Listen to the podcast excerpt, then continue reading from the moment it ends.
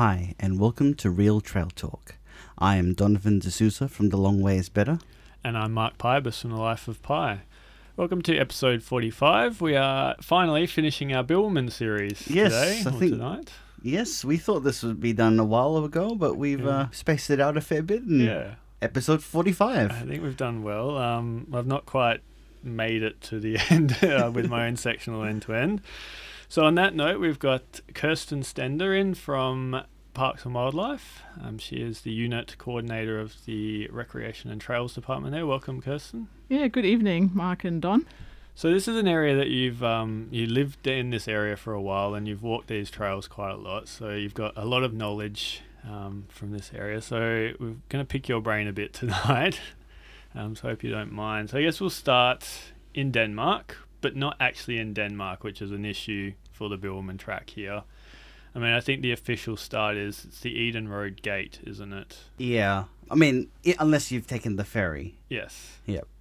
Or if you were lucky enough in autumn this year, you could actually cross Wilson Inlet because it Hmm. was uh, closed, which uh, very rarely happens. But uh, we'll start, yeah, at the official start, which is the Eden Road gates, and leading off to Nullaki Mm. campsite.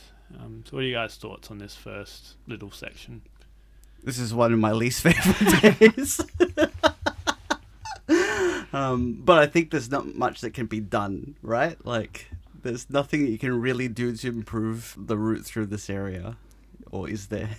Well, I've had another rethink just before coming to here. You know, like this has been a thorn in my eye for many years, and I'm not sure if you're aware, but we engaged a consultant a few years ago to try and come up with some solutions, and they didn't really come up with any good options. Um, I mean, there are some options, but they're expensive because they require bridges. Um, Mm. So you could potentially go along the inlet, but there's the Hay River and there's another river that would require big bridges. So you're looking, you know, I'm not very rough guess, maybe a million dollars to, you know, kind of get across. So, um, yeah, in the moment that hasn't been prioritized Mm. enough um, and not being considered important enough, I guess, to make that come through. Um, but yeah, it's a difficult area. The ferry option is pretty limited through there now, and the taxi no longer exists out of Denmark. So, you know, unless you can get an operator, a tourism operator to transport you, or have a friend, or, you know, do a walk or, yeah, cross the sandbar if it's closed. Yeah. I guess the other issue is the the land use there because of the there's like a wilderness sort of community that's on the Nullaki Peninsula. Yeah, it's a wilderness estate, Right. and there's actually still some properties there to buy if you choose to. I saw so Okay. some farmland there in the wilderness estate. Maybe Yeah. we can uh, have a GoFundMe and we'll direct the bib through there and Yeah. have canoes and everything. yeah. Yeah. It's something that I've I've actually wanted to do as a bit of a joke is to kayak across to the other side and then because I feel like there's a bit of an asterisk next to my end to end because I've not actually gone across the water but the conditions across there are really terrible a lot of the time so you have to really time it to get across there and not have to struggle against you know very windy and choppy conditions but maybe one day Yeah. No, I I- bumped into a guy at Gardner campsite and he was on his second end to end and he got it when it was closed and he said it was amazing because you walked out onto the peninsula and you could basically sneak up onto all the birds there because they weren't used to having people in the area and he quite enjoyed being able to cross on foot. It's just a shame it's not an option all the time. mm. And it actually takes like even the boat takes half an hour. I didn't realize how far it was, so it's not an easy paddle across. yeah Mm. Yeah, I measured it and it's like several kilometers. Maybe we put like snorkel sets in there. People can just swim over. Um, yeah. So, what don't you enjoy about this first section to Nullaki? well, I, th- I think you know philosophically, it's it's not great the fact that it's it's sort of split and there's there's a guy who lives in the area there who you know often says no, the Bibbulmun track is not a continuous walk, Yeah. and you know he's kind of right in a way, um, but it's it's kind of beyond that. The walking's not super exciting. It's you know I think it's it's nice enough along the inlet. Like, we walk along the shore there, but it's a bit snaky and you know it's not not wonderful. And also, I think that Nullaki has a reputation for being mosquito central as a as a hut, so that's not not great. After you finish and you're like, yes, I'm here, and I'm being eaten by mosquitoes. so Yeah. yeah, then it's, it's not ideal in a lot of ways. And I suppose we can't really talk about Nullaki without mentioning the new mine that is probably going in. Um, I was originally opposed to this because I thought another mine on the track, but it'll only operate for what three months of the year over the summer months. So I don't think it'll play a big part in the uh, user experience for people on the trail. I think it's more just roads being built in and out around this area that'll affect. Mm. Yeah, I think the the road extension to get to the mine will go fairly close to the Nullaki campsite within, can't remember, 100, 200 meters. But you're right, it will only be used for maybe two or three months of the year and then really only doing working hours, which is mostly when people are not at the campsite. So um, it will be visible, I would imagine, from the campsite, the new road, or you might have to cross it even. Um, but yeah, I think the impact will be minimal. Anyway, something to monitor for us and, you know, see how it goes. It will be one of the smaller mining problems that we have, that's for sure. yeah. yeah, um, yeah. Being at Murray campsite during the day, it's you notice that there is a mine directly over that hill, and I think people do. They just hear a loud bang and they're not sure what it is, but 200 meters across the river is a mine site, which is active, quite active actually. Mm. And Mount Mount Wells is the other one that's, you know, if you're in, if you're in the front room, which is where Lissa and I stayed, you can hear that mine going twenty four seven. Yeah, I guess it'll be an issue we'll always have to deal with for the bib. Yeah. But I'll say one nice thing about this section is that I saw a lot of the um, the tall kangaroo paw along the trail here. Yeah. So that's that's a nice thing. You know, it's it's not a it's a very much a getting from here to here kind of of day, I think. Mm. But you know, that, that that's a nice thing to see some wildflowers. Mm. And it's not, I, off the top of my head, I can't remember if I planned to stay here, but it's not a distance that you would, if you started early, you would get there and camp, would you? I doubled through there um the twice when I when I did this section. Yeah. Um, so I guess that moves on to day two, on to West Cape Howe, which is one of your favourite areas of the track, Donovan. Yeah, I do. I do enjoy it. Um, this day, I think the alignment is not great for the first half, but is really good for the second half. And I guess that would be a question I would have for you, Kirsten, in terms of the of the alignment there. So that the first half of it, I feel you're sort of more on the farmland side, not as close to the coast, and then. And you just get very little glimpses of it, and then when you do get to the coast, it's awesome. Like you get, you know, the really nice views of the beaches and the the coastal cliffs. But that first half there, I know in the book they they kind of big up the fact that you can see the Stirling Range, but it's very far away, and um, I found it quite exposed to the the sun without any real views.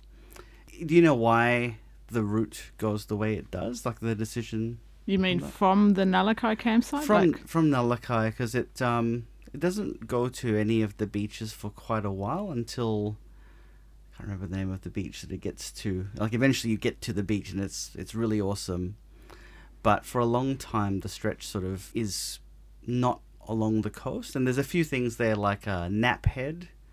I think we talked about that in the Albany opportunities episode as Mm. something that would be cool to have like a side trip or something to Yeah. there.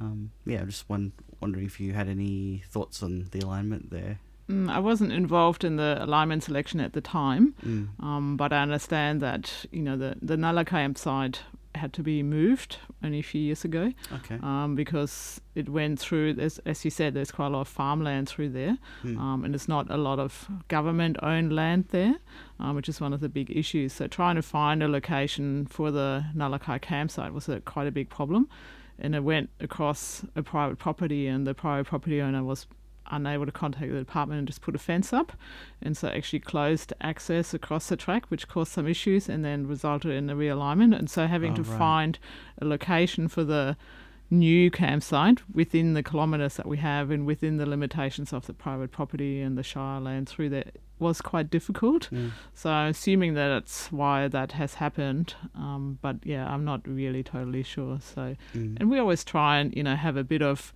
um, diversity in the experience, I guess, a variety of experience. So having a bit of beach, some views, a bit of farmland, you know, mixes it up, I guess. Yeah. So Oh, fair enough. So yeah, and then uh, West Cape Howe. Um, how close do you actually get to the actual the money shot of West Cape Howe? Not very close. Not very close.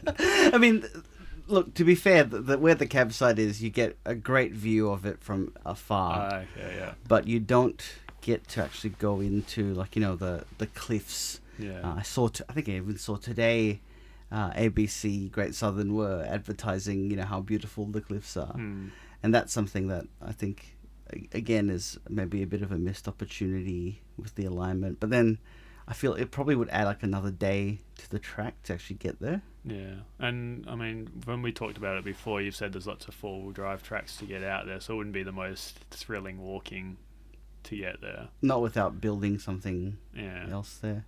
And you know, there's the the Dunsky track, which is a walking track that does go out to some of those areas. Mm. But yeah, it does cross the four wheel drive tracks through there. They're quite soft and sandy, and that's actually where I used to live for a while. So you know, I w- used to walk out there to the Golden Gates and the actual um, West Cape Howe, and it is the most southern point of Western Australia from memory. So it's unfortunate that we don't have access to that through walking more easily. Mm. Um, and if there was more community interest, I think there would be opportunities to improve on the Dunsky track through there, Mm. um, perhaps through an extension of the bib track. But you know, in the moment, it's just not really being maintained, and people don't really not aware that it's there perhaps enough to utilize it or Mm. willing to deal with a four-wheel drive you know use through that area so Mm. Yeah, but it I is did- stunning through there though i loved Yeah. it yeah I did a walk through there last year towards the end of the year, and I was really amazed at how nice the scenery is. But walking on the vehicle tracks is not great. um, and so is that something that if if if we were looking at something like that there, so maybe it's like a spur trail to there, or some kind of um, you know maybe its own walk to the to the actual cliffs. What's what's the process to get that to? So it, it does kind of already exist. It goes to Dunsky Beach. It is Yeah. a walk track through there. Yeah, Um, but like I but it doesn't go all the way. no, it doesn't Yeah. go to the Cape. So, like I said, if if people are interested enough, um, Mm. you know, can approach the department and you know come with some kind of management model for it. So you know, if people there who live there are willing to maintain it, just the same as people volunteers on the Bibbulmun track maintain that, I don't think it would be that hard. Um, the problem would be to try and manage four drives through there that they don't drive on it Mm. um, and don't damage it, you know, and widen it, and you know, because there's a fair bit of four driving through there. So, but it would be doable, and it would be an amazing experience to get out there. But you know, once you get up to the Cape, again, there's four drives there everywhere. So, Mm. Does that provide you with hope, Donna? yeah, hopefully it'll be uh, it'll be something I'd really love to see because going out there, the it's it's kind of interesting that you know West Cape Howe and Torbay, both of those um, campsites are not actually anywhere near those places. Hmm. Um, but I thought that the scenery there was just as good as the coastal cliffs in Tasmania in terms of quality, but but the walking tracks there just are at the moment you know not great because the Dunsky track doesn't go all the way. Mm. Yeah, hopefully in the future it'd be a cool side trail. I think the Bibbulmun, we've mentioned this many times before, a few side trips there and back would be a nice option if you wanted to extend your, your stay on the bib, Yeah, which they're actually doing with the, the collie trails at the moment, yeah, which would be an interesting five, four, five day loop once you're in collie. So look forward to that one. Yep. Definitely.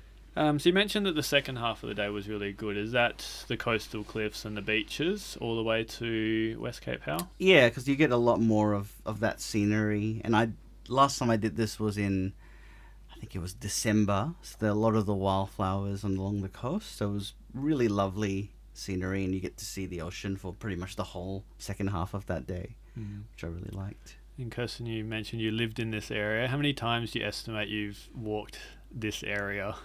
Well, actually, one of the things I did down there was I was a bib track volunteer, so I maintained the section from the West Cape Howe campsite to um, to the east, um, Shepherd Lagoon Road. So you know, I was out there fairly regularly doing my maintenance as well as you know walking and recreating. So but yeah, I never did stay overnight even there because it was just too close to home. Fair enough. Yeah, I, But- I would agree but with that. yeah, it's just stunning, and you know, I would have loved to have even you know went out to Golden Gates, um, one of the sections, you know, in West Cape Howe, just before the cliffs to the west, um, and that's stunning through there. You know, even going out there and spending some time there would be amazing. So. And What's it like maintaining the coastal sections? Is there as much regrowth as there is in the, the forests? Yeah, it does grow pretty quickly, and I think one of the reasons Gwen at the time from the foundation gave me that section is because it actually didn't have vehicle access at all to it. So I was able through my work obviously get a key to the management gate, which the volunteers now they have too. Mm. But it took a fair bit of effort to get there, and then quite a long section and pretty overgrown and. Yeah, I mean it's stunning, it's beautiful, um, but you do need to go out there regularly. Mm. Mm. On on the point of access, another interesting thing I find about this area is that all the places have helicopter access. What's the story behind why this area has it but other places don't? Do you know? Yeah, sure. Um, the department, the district down there decided that that is a good way to, in an emergency situation, to evacuate people. Mhm. I'm not sure if you're aware, but you know, in if there is a fire, um, people always think, you know, in hot conditions, it's fine walking on the south coast. Um, but the reality is that coastal heath actually the fire spread spreads much quicker. Mm. Um, and so the danger is actually much bigger in um, coastal heath than what it is in forested areas. So they felt that they needed to provide some additional means of evacuating people. And quite often in summer, um, when we have fires, um, you know, the sand is soft, and a lot of those tracks to those campsites are four wheel drive only, and it would be quite hard to get into quickly. Um, I think unfortunately since then the helicopter operator has left Albany, so it's no longer functioning. Um, but you know, certainly helicopter rescues are something that we see across the state. You Mm. know, I hear it a lot on the Bi- Bibbulmun track and also in other areas. And you know, people use their um, satellite communication mostly pretty well these days. And you know, press a button on the EPIRB, and you know, the the if you registered well and have left your um, itinerary on your um, on your records there with your EPIRB, you know, somebody would come and rescue you, usually with a helicopter if it's urgent. So. Mm.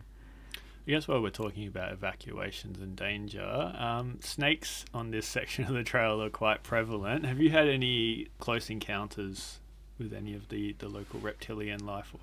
Sure. I mean, like I said, I lived there. We had a tiger snake on our property. You know, wherever you walk, you see one. I had a dog. You know, even just having it on the property, I was always a bit concerned. Mm. Um, but I was, I was actually, I lived down there because we were building the Munda Biddi Trail, um, and as part of that, obviously, we had to walk through quite a lot of section and work in areas that were um, potential wetland areas where the tiger snakes like to hang out, and we were gators, and you know, you see them around, but they never hassled us. You know, they moved away, um, did their own thing, and you know, you see them around. Just don't step on them, and you know, Mhm. don't pick them up and twirl them around. You know, like some people, you know, tend to do or like to do, and then Mm. they get bitten on their arm, and you know, we don't really have injuries on the Bibbulmun track from snake bites. You know, I think I remember once a school group there was a young guy that stepped over a tree lock and there was a snake he didn't see on the other side and you know a suspected snake bite but actually the he was bitten i believe but the snake didn't inject any toxins Mm. so you know he was fine so really we don't you know you see them around but they're just wildlife that's best left alone and Mm. you know i look at them and they're quite curious and amazing animals really i love watching them so Mm. I think when I did Nullaki to West Cape Howe I saw like five on that day, Mm. but they all get out of the way, and they're, they're not. You know, I think that they're certainly, if it's fight or flight, they'll fly more than fight. yeah, although I have seen one guy on the one of the um, Facebook groups tell a story about how he got chased into one of the shelters by a snake once. I wasn't sure if he actually was just being hyperbolic, but he seemed pretty confident the snake was after him, which is very rare. I would Yeah, assume. I think the snake must have really felt threatened Yeah. and was maybe protecting young or I don't, who- whatever. But Yeah. it seems highly unusual. it, it always seems to be the question, um, especially international, interstate people ask is, what do I do about the snakes? And it's mainly just leave them alone. They're not going to attack you out of nowhere. Hmm. Yeah, it's always interesting, you know, because the Waugal, of course, represents a snake. And sometimes I do presentations about the Bibbulmun track overseas um, at some of the World Trial conferences or otherwise. And, you know, you have to talk about the Waugal, and people go, oh, does that mean there's going to be snakes everywhere? And it's like, you know, it's just another wildlife, you know. So. Yeah. Yeah. No, I saw my first one uh, just near Lost Beach, and it was in the shape of the Waugal, and it was golden as well. I was like, wow. Quite impressed with that. Yeah. Yeah. Um, so as we'll talk about West Cape Howe campsite. Um, Donovan, a favourite? Is it a yeah, nice yeah, place to for stay? sure. I think it's a great campsite. Great, great views. Really good spot to get those sort of sunset views of the Cape. And the fact i that it has it has two lookout points. Like there's one just near the hut where there's a, a table, and you can walk up to a higher one as well. So, I, I really rate it as a place to to camp. And I think it's really enjoyable. Much, you know, like it's it's hilarious that it's right after Nullaki, which is I think one of the worst. Then this is like one of the best. Yeah. And as the maintenance volunteer, do you have any special uh, stories from this area or any fondness for the, the shelter? I- I'm someone who loves the views. I love the ocean, so I definitely appreciate, you know, wanting to have the views and just sitting there watching the whales go by. You know, that's pretty amazing experience, you know, that we can have here. Mm. When is um, whale season on the, the south coast usually? Um, usually from um, June to November, I think. So now there should be some starting to be some down there. Mm. Excellent. So uh, West Cape Howe to Torbay. Um, you mentioned that Torbay not near Torbay at all. Mhm. Um, what's the appeal of Torbay as as an area? Well, Torbay Head's pretty cool. Um, if you, it's so this is not on the track, but Torbay Head is is at the end in um, sort of the southeastern point of the West Cape Howe National Park. Yeah. And it's if you've done if people have done Bald Head, it's kind of like Bald Head, but it's the the trail out to it is basically very makeshift. It's like just people have walked there Mm. and just walked to the, the point. Um, and that is the part that's actually the true southernmost point of the Western Australian side of the mainland. Okay. Um, so that's that's cool. That, that's its sort of claim to fame, and yeah, it's a Mm. nice area. But also the whole area there is called Torbay. Mm. And what's the walking like on this day? I really like it. Yeah. I think it's a really good day. Um, I think the alignment is actually really excellent through here. The whole, pretty much all the way through. Yeah, it's beautiful views through there, and while it's not on the route, you know, I love the Dunsky Beach. Mm. It's just amazing, you know, if you do a bit of a detour and you're happy to deal with some of the more sandy four drive tracks going out there, and it's pretty stunning along the coastline. Um, clear waters, you know, blue waters, and beautiful views. So, and you can start seeing the wind turbines Mm.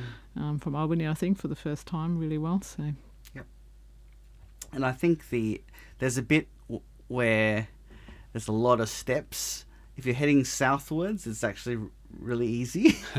but if you're heading, so the first time I did this was north, and we'd completely miscalculated kilometers, Mm. and we thought that we'd already reached the steps, and then we descended and went, oh, these are the steps, and they are pretty brutal. Uh, all because it basically once you do the steps, it's a slow up all the way to West Cape Howe. Mm. But if you're coming from West Cape Howe, it's a slow descent and then nice steps down, and then not as steep up, and then you kind of head across. Yeah. Yep. I remember that. So you're gonna do it the right I'll way. do it the right Yeah. way. Cool. Yeah, some of the steps were built by the Pardelup prison crew through there. So, you know, it's been quite a huge task having to airlift all the materials in. And like you said, there's a lot of steps there. So yeah. it's a big task, you know. So yeah, there's one thing walking it all, but getting all the materials in there and you know actually doing the work is actually quite challenging through there. Mm. Mm. Because yeah, the uh, recent fundraising push from the the track has been to get just to pay for the helicopter to put in materials. So not an easy section of the track to work with, but I guess steps are always appreciated and uh, slogging up dunes where it's one step forward and two steps back. Yeah. Yeah, and obviously steps are also, you know, I always say steps are actually for the environment, not for the hikers, really, you know. I mean, they help the hikers as well, but they minimize erosion and damage to the environment. And you may be aware that we're looking at some of the realignments, you know, closer to Walpole, either side of Walpole in the moment, to um, minimize and reduce some of the impacts, you know, where the there's some of the channels that are quite have gotten quite deep now from wind and water erosion and use. So, yeah, steps will help in some of those areas for sure. Yeah. Um, so Tor Bay as a campsite. uh, Just don't- before Yeah? just before Torbay, yes. um, there's a really great bit of a ridge that you kind of walk across. So just after the turn off for the Dunsky track, you, go, you join the Bruce Tarbossen Memorial track. Yes. which is this awesome bit that goes up this limestone ridge, and then from there you can see, um, see like all the coast, and you get to see the the wind turbines, and there's a beautiful beach at the bottom just below, and that's yeah, that's one of those fantastic moments of the track. Is this the one where if you've kind of like a, got a fisheye GoPro lens, it looks like you're walking on a, a ridge with really sharp drop off? Yeah, that's the sort of thing. Yeah. I remember seeing Michelle walk that one. I was like, oh yeah, that looks quite cool. It looks so cool. Um, unfortunately, the area was burnt by a bushfire not that long ago. Um, but amazingly, because there's wooden like um, boardwalk across there, and most of the boardwalk survived the fire. Just very lucky. Yeah, in fact, we heard, um, and I'm not sure if that was the outcome at the end, but it looked like that fire was lit from the Bibbulmun track because you could see people obviously walked along the wooden boardwalks, and there was ignition on one side of it. Um, so I'm not sure, yeah, what the outcome was of that, but it was um, probably purposely lit by someone, Mm, which is most annoying, you know. yeah, Yeah. because that the it's still okay, but I remember it from when I did it in 20, 2012, I think it was. I think I did it in winter 2012, and all of the trees through there are now all dead, but they were all alive back then, and it was so stunning walking along there. It's it's still nice, but it was even better before the fires. Mm. Yeah, I think fires, you know, it changes the experience, you know. So in reality, I think fire has been part of, you know, our environment here for many years, you know, naturally through lightning and then through Noongar people, you know, who was who are using fire for farming and, you know, obviously we do some prescribed burning too. I think it, it's just a different look, you know. And when we uh, were doing thinking about doing the Google Trekker project, we considered whether we would capture the burnt sections as well as the the unburned sections and decide this is just the experience that you have. You know, this is what the Bibbulmun track is like, and it goes through stages of burned and non-burned areas, and we have a mosaic of you know burning that we do as a department, and yeah, it is the experience that you know you get through there. So, and Yeah. I actually find it quite fascinating, and the way the flora comes back, the plants come back. You know, I've done some of the post bushfire assessments on the on the Bibbulmun track in particular, um, and seeing you know only a few weeks later how all the, the plants and the wildlife starting to come back, and you know I'll be going through there doing assessing what's left of the Bib track, all the bridges and the signs, and you know, but I would be surrounded by birds, and even though it would be really blacked out, um, it's quite fascinating. You know, it's uh, it's interesting and yeah, it's just an ins- different experience, I guess. So, but yeah, it obviously causes damage to our infrastructure, and so Mm.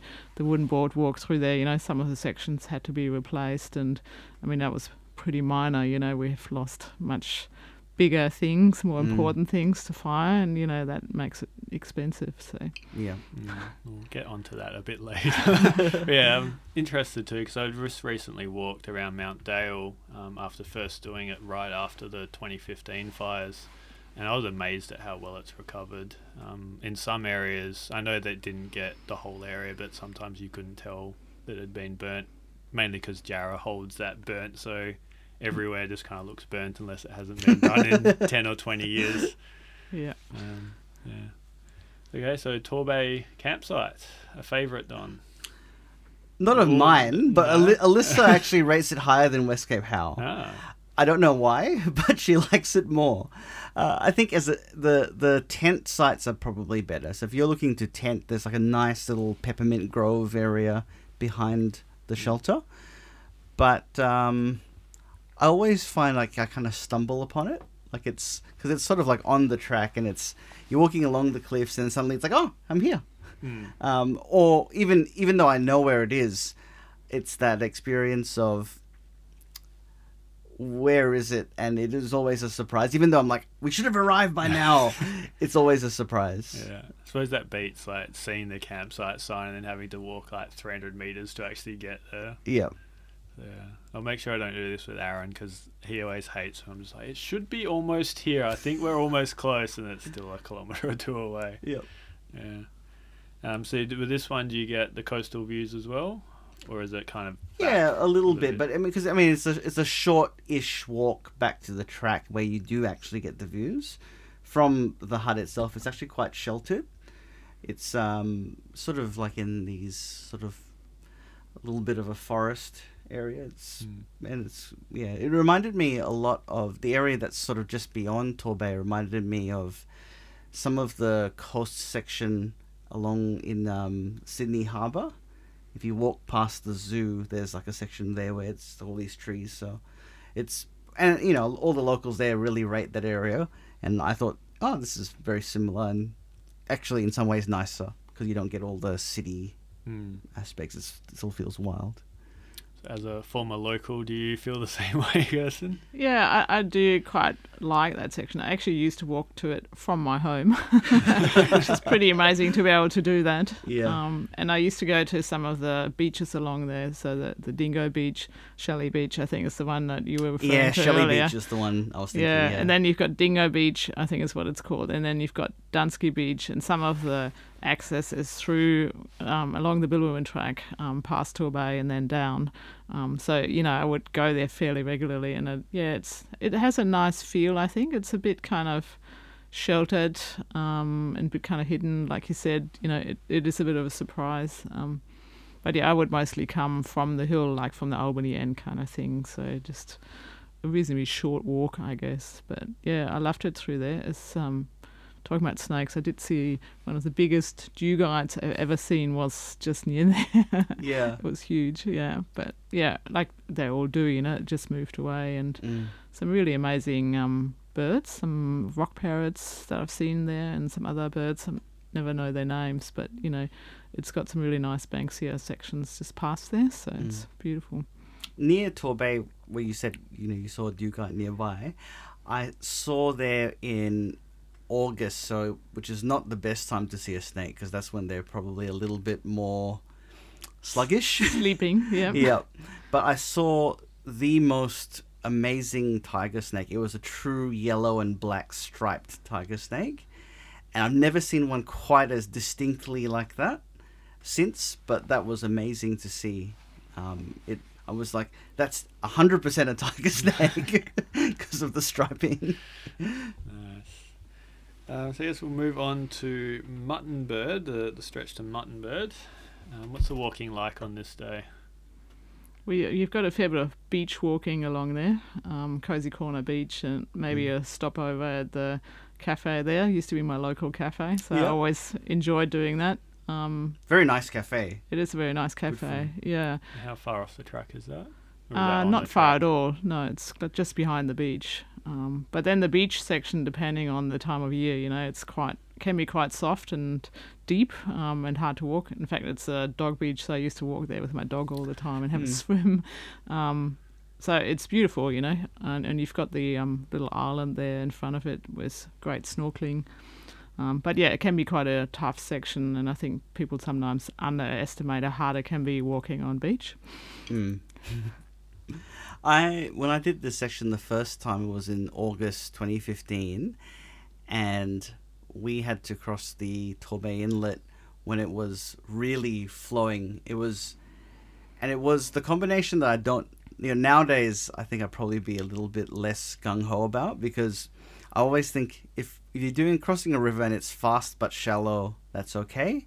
If it's slow but deep, it's okay. But fast and deep is not good. And Alyssa and I crossed this when it was fast and deep, and we, for years, I couldn't remember why we didn't walk out to the ocean side like you're supposed to. We had to walk at the, you know, actually where it's cut deep, and then when we did it again in December, I think 2017, we we realized it was because the waves are really strong there because it's a surf beach, so you can't really go out to the ocean side because we looked at it and we assessed that that was probably more dangerous when we were there. So I don't recommend it, but it was a chest deep crossing, and we we just really didn't want to have to take the detour and. I did it without my pack to make sure I could get across and not be washed out and we saw a lot of people out to sea, so you know I think we we were okay if there was, and there were full drives on the beach. There was a lot of people around. You mean people washed out to sea and they failed crossing? but we um we made it, but wouldn't recommend a chest deep crossing through deep water.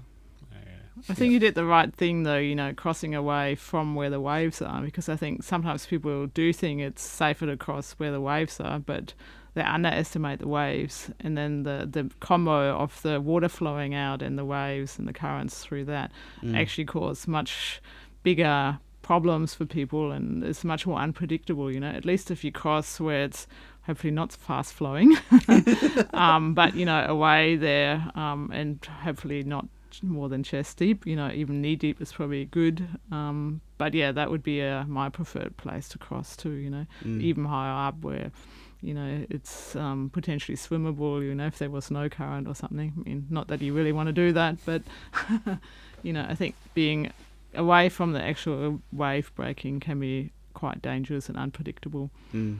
Yeah, it suddenly felt dangerous to go out. I thought, yes, it probably will be shallow, but we might get hit by waves and also have this, you know, undertow of current.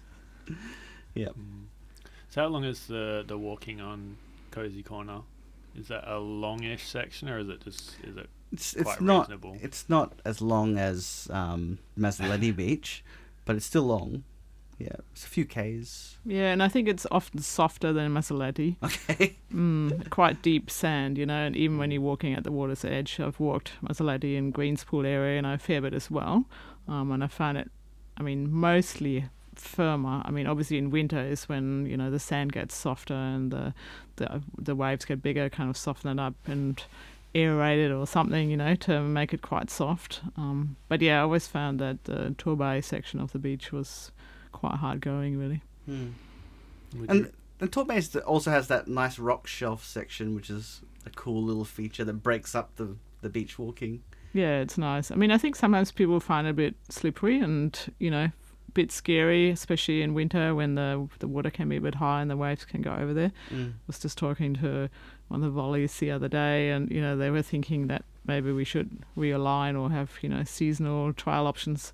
There is that four-wheel drive track behind it that you know people can choose to use, mm. um, and maybe in the future we'll market you know and people can still go along the rocks if they want to. But I mean, it is nice. It's pretty through there, and it does break it up nicely, and mm. nice place to sit and look out over the ocean too. yeah, for sure. So, uh, what comes after the beach then? Is it back up into the cliffs? Go past the rifle range. Must be interesting. And uh, am I correct in saying it used to go through the rifle range? In fact, that was one of my first jobs, I think, when I started with the department, is to go down there and have a look to see because the rifle range people thought maybe it wasn't such a good idea for to go straight through. had moving target practice. yeah, so we had to realign it along the fence line, and luckily there was no issues with that. And yep. put up some signage too to say, you know, don't stray away, so you know that you are adjacent to a rifle range. yeah. Do, do, you know how many people died before they had to get you in to realign that? It was before my time, but you know. Mm. it just uh, seemed so crazy to me because I think, I think that uh, DBCA and the the predecessors DEC and CALM took safety pretty seriously, and yet this seemed like a, an extremely you know, crazy thing to do. Like, let's walk through a rifle range. I see nothing wrong with that. yeah, I don't think that it went through where people were actually shooting, but yeah. it was, you know, too close to comfort. And, you know, I think once it got a bit busier too. I mean, I think rifle ranges are not used very often, so it's not Mm. often an issue. Mm. Um, but you know, you want to be sure that walkers are safe. So yeah, certainly our visitor risk management has in, increased over the years. You know, we've tightened things up. it's obviously one of those. yeah. Yeah, because there's one in I think it's Pickering Brook. I think I was doing the Monday Brook Trail, and I knew it was there, and then all of a sudden you'd hear this like sudden gunshot. Yeah. And you're like, "That's okay, no one's shooting at me." but I guess if you're walking right through, you might have a different experience. Actually, I was walking in on the Lebanon Mountain Trail last year, and you know, one of the things you have there is that there's shooters. You know, they do bird shooting. So you're walking along and you hear gunshots. A lot of the time, it's quite a disturbing kind of experience, really. Mm. So, but at, yeah, at least if you know that there is a shooting range, you know, it's okay. Yeah. Mm.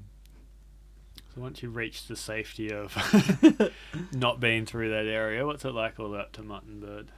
Yeah, it's it's okay. I think I mean I think there's a little bit of that there's things in the in the way, so it's I think it's managed quite well the the the route that it takes to get to the campsite.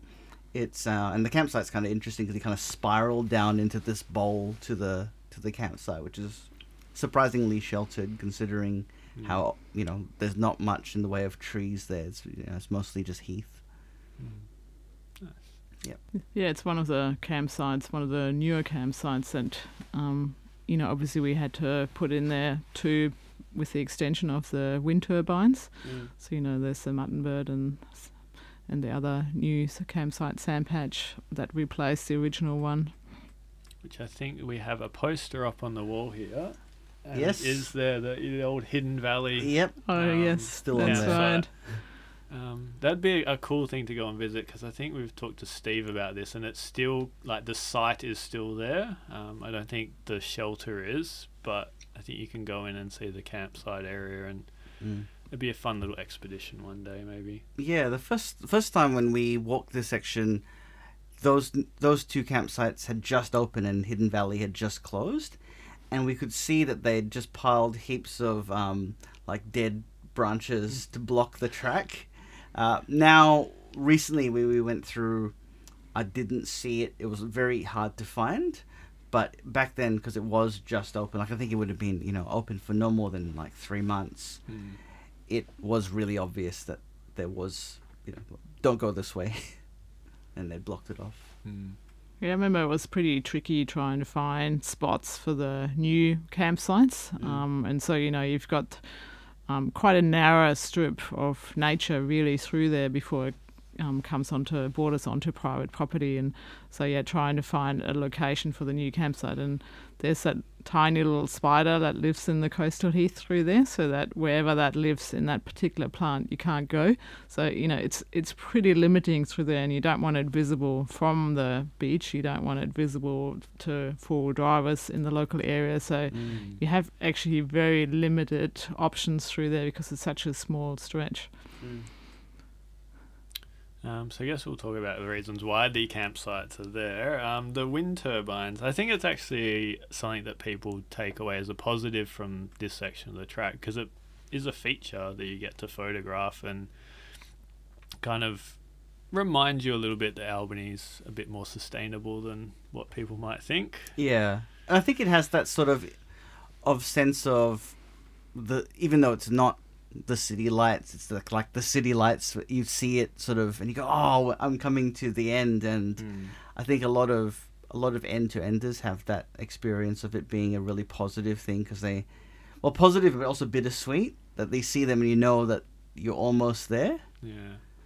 And they'd stick out quite a bit. So I was looking through some photos from Stony Hill, which is near Bald Head, and I could see them like as little dots on the horizon. So they're very visible for a long time. And I guess it's kind of a calling card of the area. And yeah, something people like to photograph and showcase from their Albany section. Mm. Yeah, and while it's you know like a, a build infrastructure, it does have a bit of a feel good theme to it in some ways. You know, like green energy is nice, and I'm not sure what the percentages of power that's created through that for Albany, but I thought it was close to a third, which is you know that's Yeah, I think Pretty good, Thirty so- percent is what I've seen before. Yeah. yeah. Yeah. So, yeah. Do you know if there's any plans to extend that wind farm at all? No, I haven't heard any. I mean, there's uh, the newer ones, um, the other side of Denmark, um, but I haven't heard anything about the Albany ones. so- Because you'd think if they're such a success, why not utilize that area? It is a very, very windy part of the, For uh, sure. the state. Yeah. Mm.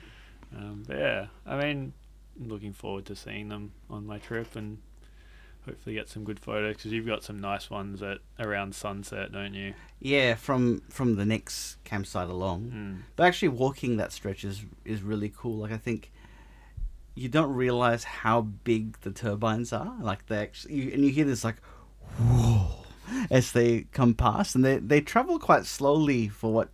Mm. When you're underneath it, I think it's one of those things. Like from afar, it looks like it's fast, but when you're underneath it, that movement is a huge pendulum swing in a lot of ways.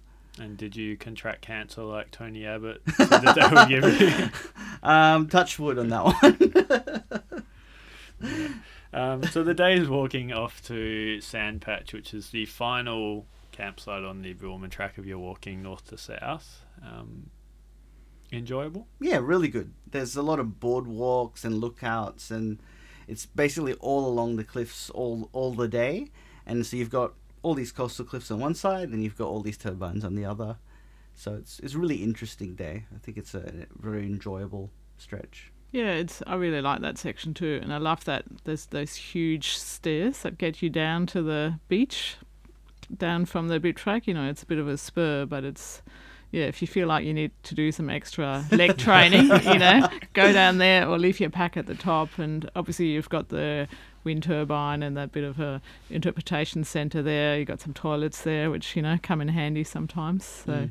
yeah, it's an interesting area, and we have counters out on several sections of the Bibbulmun track, and that's that's actually our busiest section through there. That incorporates the wind turbine bit. I think we get I don't know two or three thousand, sometimes per month through wow. there. So it's huge. Yeah. Because they advertise that area as like if you just want a day trip around Albany, go out to um, Muttonbird and Sandpatch and do the walks around there. So it's good that people are visiting the area and it gets at least a Bibbulmun track in their mind if they're not doing the whole thing. Yeah, I think it's a good, easy starting point and a bit of exposure to the Bibbulmun track gets people to think about it and, you know, um, visitors who might not have thought about it or been aware of it, you know, Mm. see it there at least. So it's good.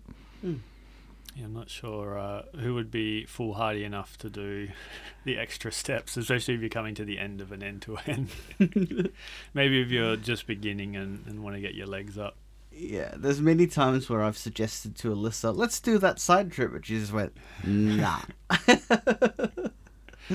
Yeah, I bumped into a couple of ladies and I mentioned near uh, Mount Pindra. I was like, you got to do all the side trips. And they're like, I'm not doing any side trips, just the uh, prescribed kilometers in the book. I was like, oh, you're missing out. But those ones much." are some of the best bits of the whole section. Exactly. Yeah. um, who knows? Some people have their, their way of walking, but I like the side trips. Yeah. We'll see how I'm feeling that day, whether I go down. Yep. Uh, You know, you know me. I'm a firm believer that the long way is better. Exactly. And I think that's the benefit of doing day walks because you don't have to worry about, you know, carrying a heavy pack and, you know, you can do all the side trips and be a bit more explorative, you know. So it's it's another good way of doing the balloon track. I mean, I love having my my house on my back, you know, my tent and everything. It's Mm. amazing, you know. It's nothing better, but it's nice to do day walks as well and opens it up to other people who wouldn't do the overnights. So Yeah, for sure. Indeed. Um, so we come to Sandpatch Campsite, which we sadly lost. It was autumn last year, wasn't it? Yeah, I think so. May right? last year, Yeah, yeah, May late last year. May, yeah. Yeah. Um, so there was that time where there was just a, a crazy amount of fires going on around Albany. I think there was Torndirrup was on fire, Peaceful Bay was on fire, the Stirling Range, and a whole lot of farmland around um, yeah that area. I think it is. It's been put out to tender um, just recently. I thought it was closed. Looked- to someone tender. else. Someone else said no. It, it, Oh it yeah, it's been closed. Yeah, Yeah. Um, but hopefully being rebuilt soon. Um, I think Steve mentioned to us, or mentioned to someone that I've heard that it can't be the rammed earth. He did um, mention that to us on the podcast. Yeah, um, because of the environmental, the um, dieback reasons. Do you know why that is? Yeah, it is because of the dieback issues. So the it's actually really difficult to get dieback free gravel on the south coast, anywhere near Albany. The closest pit I think is at Bremer Bay. It makes transporting it and building it quite expensive, Mm. um, and it is a difficult site again to um, bring any materials into the campsite because it's through sand dune environment, like most of the southern campsites. So it, the decision was made in partnership with the foundation to do more like a prefabricated design.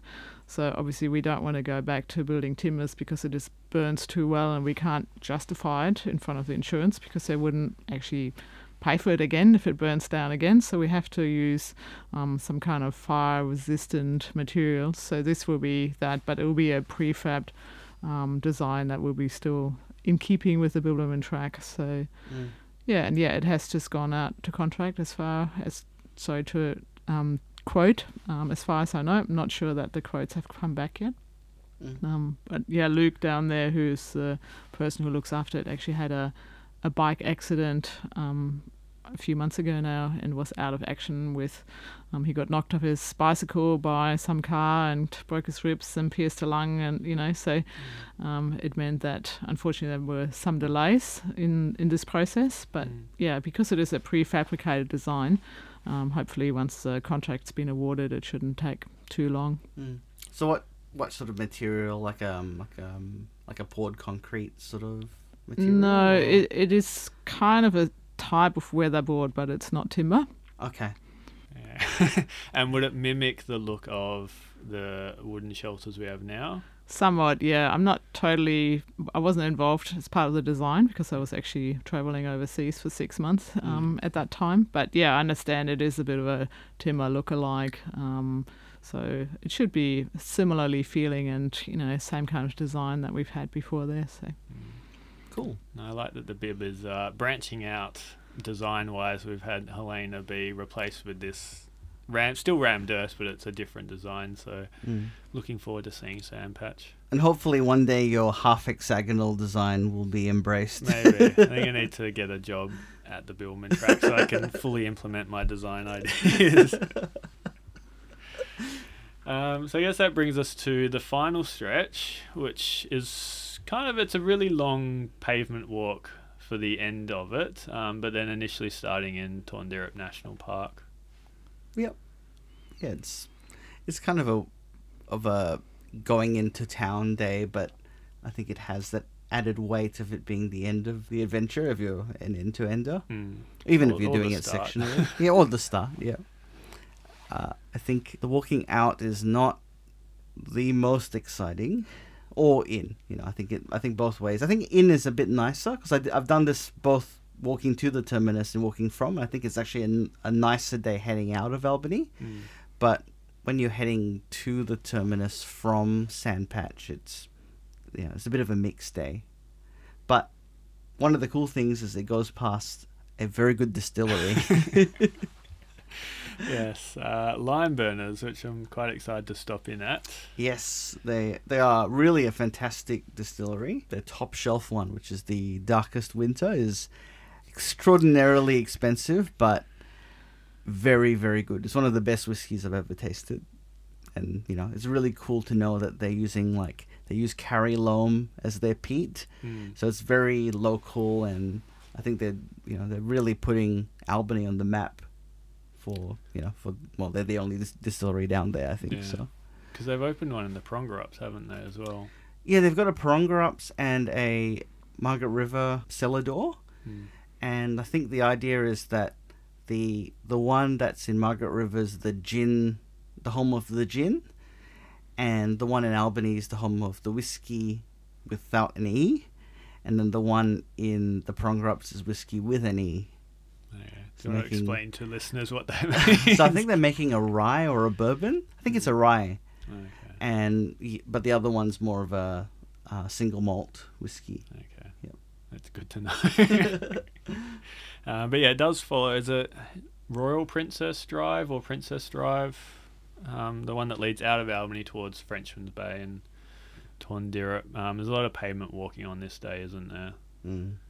But it's not actually a very bad view. I mean, you've got King George Sound and Yeah. Princess Bay. It's a nice area if you're just going to be forced to walk on pavement. I think. Mm. And it has that nice section that I actually don't mind as you you know have come past the or going past the um, Princess Royal Harbour through there, and then it actually comes along and a nice neat little pass behind the wool stores, and you know I actually quite like that section through there, um, and you can see some of the the bird life, which is pretty amazing um, on the inlet there. So Mm.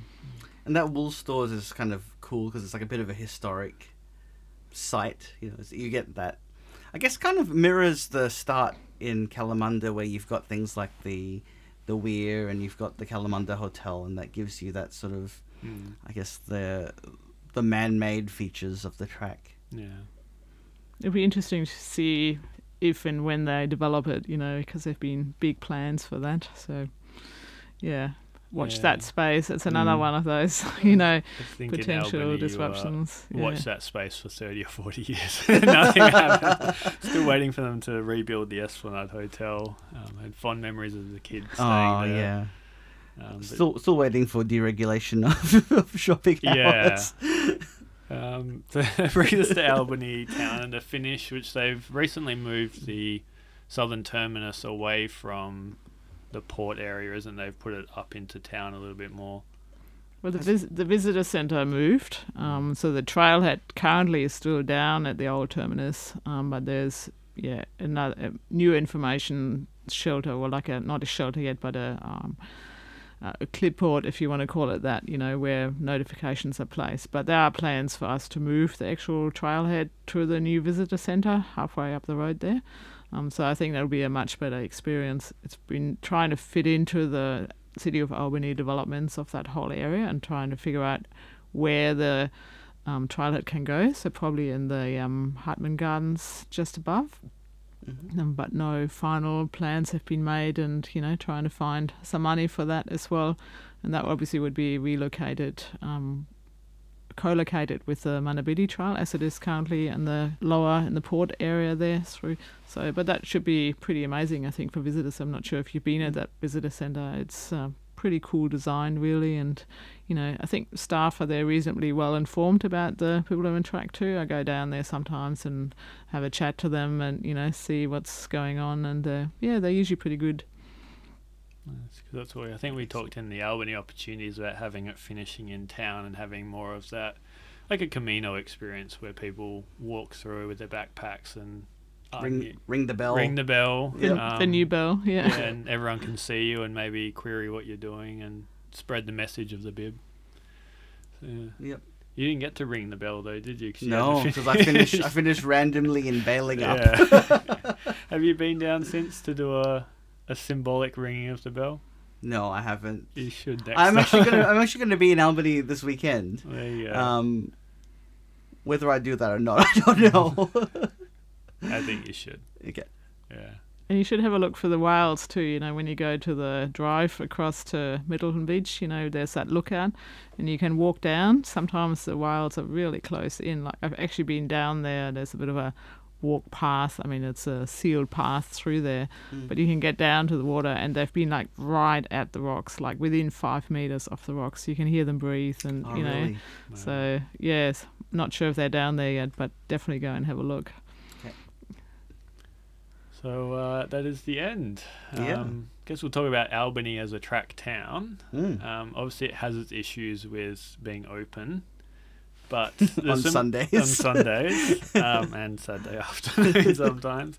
Um, but there's some good food options in Albany, plenty of places to stay, and I actually enjoy just the vibe of Albany. It's just it's like a good throwback to a, a nice country town, um, and it's got obviously the Anzac, um, Lincolns, and yeah, I enjoy any time I get to spend in Albany. What are you Yeah. guys' thoughts on Albany? Yeah, I always like going down there. You know, having lived down there, Denmark and Albany, I was kind of living halfway. My office was in Albany, so I got to know it pretty well. You know, it's got good facilities, good services, beautiful beaches, close to Torndirrup. You know, you can go and do tra- day trips from there. There's lots of opportunities, and you know, in the moment there's uh, Great Southern Trial master planning going on. You know, looking at some more opportunities to see, you know, if people want to stay longer, if they have, you know, other things to do. Um, maybe you know Bald Head or some of you talked about some of the Torndirrup kind of trials through there. You know, there's maybe some new developments um, in the Great Southern in the future for walking and you know also other activities. So setting itself up as a bit of an adventure hub, Mm. maybe making use of some of the waters through there too. So I think it's a pretty exciting place to be. It's got a good vibe. You know, it's got nice food. It has my chai, my brewed chai that uh, is very hard to get anywhere else along which the cafe way. is that? at? Um, different ones actually. There's a few different ones through there. Mm. So yeah, the alchemy ones do all right. So yeah, And Don, I know you're a fan because there's a, a foodie. There's a couple Oh, of places in Albany you really I enjoy. really, yeah, I love the the bakery there, Gourmandise and Co. Mhm. and also really like the um, the restaurant Liberté. Yeah, I think that it's really good quality restaurant and bar. And um, yeah, I think it's a it's and even you know what I really like there. That's probably a bit of a surprise, is the kebab shop. Yes, Because- on the main strip. Yeah, because they actually make their, you know, like with kebab wraps, you know, that sometimes they're, they've, you can tell that they've come from a packet, Mm. but they actually make theirs in house. So it's it's a really good kebab shop Yeah. of all places.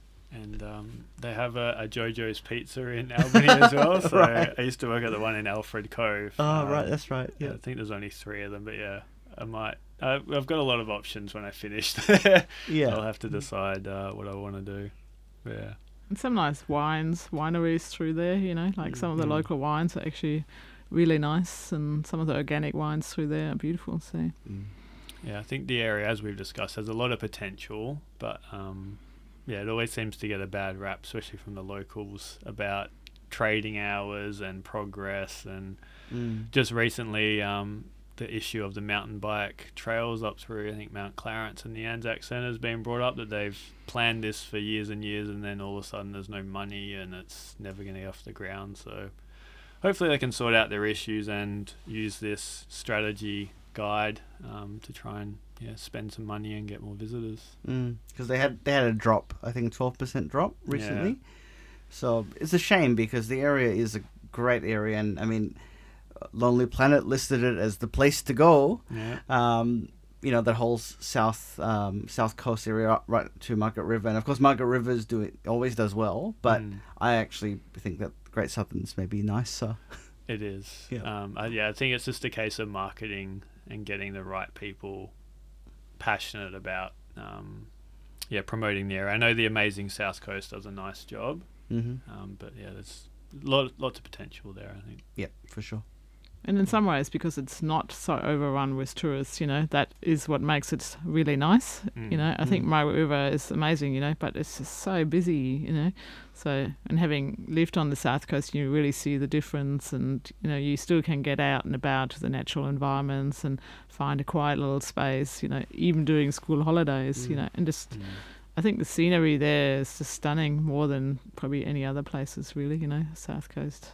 Yeah, I think there's just such an amazing array of options. If you're a family and you're taking your kids out, I mean, we spent heaps of holidays down there. You've got beaches, you've got the Stirling Range nearby. No shortage of things to do. It's not like uh, one Instagram location everyone flocks to. There's so many you can find Yeah. something quiet. Mm. Mm. And because it's not as popular, the wine's a bit cheaper than Margaret River, but it's just as good. Um, so I guess we'll wrap up there. We've finished the bib end to end with our podcast series, but hopefully later in the year we'll have an overarching episode. yeah, because I think maybe even we, a couple. you know, I think a cool question would be if you could start the bib again without any of the land use issues, what what would it look like? Mm. Because that would be kind of an interesting thing to think about. Yeah, so maybe a future episode because that'll take a lot of planning. Um, drawing that on Google Maps and figuring out the right ways. But we'll definitely have, uh, hopefully, once I'm finished, if I finish, um, we'll have like a Mark's rebuttal Yeah, episode. Well, hopefully an agreement episode as well. Yeah, we'll see. um, so thanks very much, Kirsten, for coming in. It's been invaluable having your insight um, as a former local and also working with DBCA down there. Um, yeah, no, thanks for having me here, and always interesting and to hear about Bibbulmun Track and get a user's perspective too. You know, obviously, Mm. as we manage the track, um, we have one view of it, and it's always great to get out there myself. But you know, I get inspired by people like you guys to, you know, find out what you think of it, and you know what's good and what's bad, and you know, like try and do it as best we can. So yeah, no, thanks for the opportunity. No, thanks for coming in. Yeah, thanks. And thank you everyone for listening. If you've enjoyed this episode or any other episodes, you can give us a rating on one of the many platforms that we are on. Ratings really help let, let us know that we're doing a good job. And if you had any queries or questions or suggestions for future episodes, you can email us at realtrailtalk at gmail.com. Thank you for listening, and we'll be back in two weeks.